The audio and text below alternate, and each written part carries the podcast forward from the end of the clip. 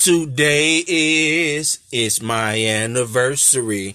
Hey, okay, okay, okay. My bad, my bad, my bad. Listen, listen, listen. Yeah, I used to be a singer back in my old life, but that's that's neither here or there. All I'm simply trying to say is, yes, today is my anniversary. Over six years ago, I decided to step out on faith and move to a place where God was showing me. Yeah, some of y'all were thinking it was my wife and I's anniversary. No, she gets celebrated every day. So I don't really know if we actually have a actual anniversary. She would say we do, but that's neither here or there. All I'm simply trying to say is, hey, I am celebrating my anniversary of stepping out on faith and allowing God to do whatever it is he's going to do because I needed change, right? Has anybody ever been there? Have you ever been in a point in your life where you just felt like you needed change? Well, hey, that's what we're talking about on today. And we're beginning a new series on prayer.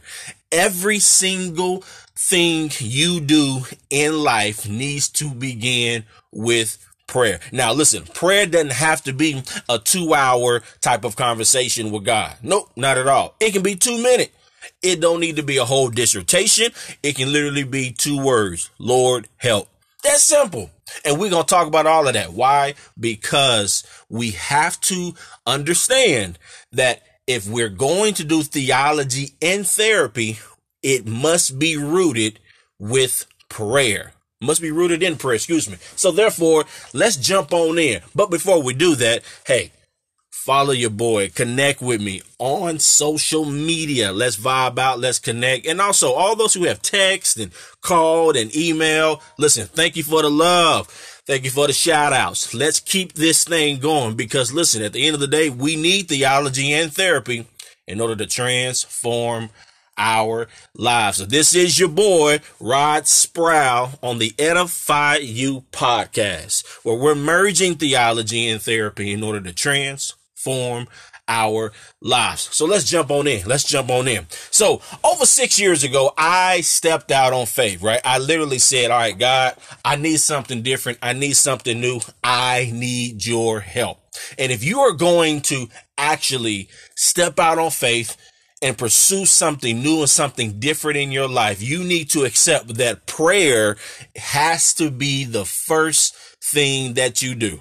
Has to be because you need God's stamp and or God's approval. So we're going to talk about five things you need to do in order to make sure your prayers are answered. Your prayers will get answered every single time with these five steps. So let's jump in. Number one, number one, if you are going to step out on faith into what God has called you to do and or to what God has called you to be, the first thing you must do is you need to acknowledge, I've already said it, acknowledge that you need God. You need to acknowledge that you can't do anything on your own. You need help. You need God. Listen, Adam, before he was married, before he even had the whole garden that he was living in, he had God, right? So literally, I want you to realize and understand that you need God. You can't do anything separate from God. We all are dealing with issues. We all are dealing with some level of challenges, but listen, everything begins and ends rather as well was God. So I want to encourage you if you're going to actually step out and move out on faith, it begins with God. Listen, when Jesus says, when you pray, he says, pray like this. He says, Our Father. Literally, he's saying, I can't say nothing else. I can't do nothing else. Let me just say, hey, God, you are our Father. He's, he acknowledges God. Before he goes in to everything else that he talks about, he's saying, Our Father who art in heaven. In other words, he's saying, Our Father, you are in heaven, and I want to acknowledge you. This is what he says. All right. So the second thing is, I want you to get this. I want you to get this. If you're going to move out on faith, you have to acknowledge God, but you also have to admit some level of sin. Admit that you need to be forgiven. Like, you're not perfect. Let's just call it what it is. But God has allowed opportunities for us to be forgiven when we can at least admit that we've done some things wrong. Like God ain't gonna be mad because he already know, right? So there's no need to be nervous. There's no need to be shy about it. Listen, if you messed up, you messed up. Simple as that. God is just saying, be honest about it. Don't ask me for anything if you can't admit anything, right? So admit that you have done something wrong. It might have been yesterday, right? It might have been five minutes ago. It might have been something last year. But if you can't admit it, God can't bless it, right? So therefore admit that you have done something wrong and you need to be forgiven for it, right? God wants to forgive you, but you have to give it to him so that he can actually forgive you for what you've done. It doesn't matter what it is, right? It doesn't matter what it is. He just wants you to admit. That way you're not getting blessed and thinking that you can be spoiled and Christian. No, you can't do it. You have to literally ask God for forgiveness and or admit it as well. All right. So we've talked about if we're going to move out on faith, we're going to actually have something new in our life. We have to pray by first acknowledging God. Secondly, we have to uh, make sure that we are admitting some level of guilt and or sin in our lives whenever it took place. Bring it all to him. Okay. But then thirdly, we want to make sure that we are simply realizing that we are his. Like everything in our life is given to us because of our connection and relationship to him. We have to realize that we are his. We are his. Like God literally says, you all are my children. You're not the world's. You're not just your parents' children. You're not just your boys' boy, your girls' girls. You're not just your cousins' cousin. Like you're not just whose you are. You are God's. you are God's child. So I want you to make sure you understand that you're God's. So in that, what you're praying for must be in his will. Now, what do I mean when I say in his will? In other words, it has to be something already in his plans for you. So if you're going to ask for something in your life to take place, not only are you acknowledging that you need him, not only are you admitting that you have done wrong and you're not even good enough to receive a blessing, but you must realize that you are his and what you're asking for must be in his will. It must already be in his plans, right? Now, you may be asking, how do I know if what I'm asking for is in his will? Simply put, when you are praying and spending time with God, and you are reading scriptures and you're connected with people of a like mind, God reveals to you what he wants for, wants for you and wants from you. So what you're praying for in his will becomes your will because he reveals his will to you, right? Most of us understand when God blesses us, it's not us blessing us, it's the blesser who is God, right? So God gives us the ability to live out what we are called to do and have what we are desiring to have and go where we are desiring to go because it was already in his plans. Like you are already going to get the job. You just had to ask for it, but you had to ask for it based on what he had already revealed to you by applying to that job. It was God's idea for you to apply for the job. That's why you got the job, right? Right? Uh, the relationship that you have. Guess what? God already knew you were going to marry that person. Why? Because he revealed that to you at some point, right? God already knew, watch this, that you were actually going to start the business. start school. He already knew that. He was just waiting for you to acknowledge him, admit that you weren't worthy to receive it because you sin, and then where we are now, you're his. So he's waiting for you to actually ask for something in in his will. And when you do that, that's when fourthly you can do this. This is big. This is big. You can simply praise God for it.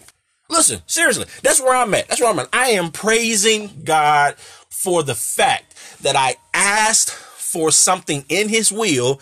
I was asking something because I acknowledge him and I was asking God because I realized that I have done some things that I probably am not too excited about, but I needed to admit it to him because I was able to do all of that. God could get me to the point to where he could give me what was in his will and I can praise God for it right? Don't ask God for a blessing and neglect a praise coming back to him. Like that's, that ain't right, right? Ask for your blessing and then wait for it to come. And then once you get it, turn back to give God praise. Like, are you the one who actually is going to turn back and give God praise? Or are you going to accept your blessing and keep going like God owes me. No, God doesn't owe us nothing. We owe him. And the least we can do is to say thank you and praise God, right? So I want to encourage you with all of that. We need to acknowledge God. We need to admit our sin and guilt. We need to also make sure we are in his will. We're, we are his. We're asking for what he has already ordained for us to have. That makes him look good. Not just makes us look good, but makes him look good. Let me say this about this point real fast. We are a part of the family line. Therefore, we have a image to uphold that makes God looks good, right? Anytime you are connected to a family, a family has a name. Our job is to make God's name known and make it look good. This is why he reveals to us, Hey, this is what I want you to do. Have you thought about this? When we do all of that, we're asking for that and bam, God blesses us. But then fourthly, we got to praise God when he gives us what it is that we ask for, right? So when we do all of that, then we can bring in our fifth way to get every single prayer answered. Every single prayer answer. No matter what you ask God for, by doing all five of these, you will get your prayers answered. And let me tell you what this fifth one is. Watch this, watch this. Realize that your prayers that are answered are not just for you, but they're also about and for others. Woo, that's pretty good, right? Like we can't be so selfish in our prayers and selfish about our blessings that we neglect that there are other people who need to benefit from what God is blessing us with. Right? So remember, we have to pray, but also remember that praying is not just about blessing us, it's about blessing others. Whatever you have, whatever God gives you, it doesn't just start and end with you. It ends with someone else being blessed, and then someone else being blessed, and someone else being blessed, and moves on and moves on and moves on. It may start with you, perhaps, but then it has always, always, since the beginning of time, it has produced into being a blessing for someone else. Whatever God is giving you, it is for you, but it's also for you to multiply. This is why he says in Genesis chapter 1, verse 28, he says, Be fruitful and then what? Multiply. Literally, be fruitful and multiply. When you are multiplying, you are allowing the blessing that God has given you to be able to bless other people. Listen, by doing all five of these, all of your prayers will be answered. Yep. All four, all five, excuse me, will be done and all prayers will be answered. Mm-hmm. Now, let me say this. Not saying that all the prayers will be answered according to what you are wanting to happen when you want it to happen, but they will be answered. Because God answers three ways. He says yes by giving you the blessing, no by not giving you the blessing, or three, not saying nothing or waiting or have, or having you wait for the blessing because the blessing has to happen at a particular time.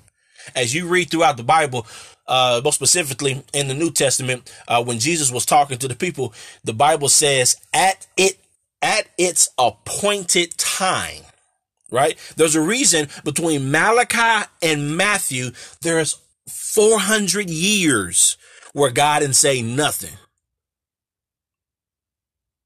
Did you feel that quietness? Yeah, like seriously, it was God not saying nothing, right? God was not saying anything between Malachi and Matthew. In other words, there was nothing to write down. There was nothing to think about. There was nothing to actually hear God about because he wasn't talking. It was a period of waiting.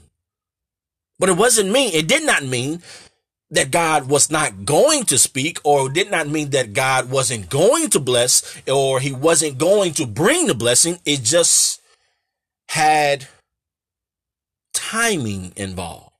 So if you're asking God for something, guess what? He's going to answer. But if you're asking in his will, according to what he has already revealed to you, you've done your part. You've asked. Now it's time for time to do its part, which is what I want you to really get and understand. This is the Edify You podcast where we're merging theology and therapy in order to transform our lives. I see y'all next time. Peace.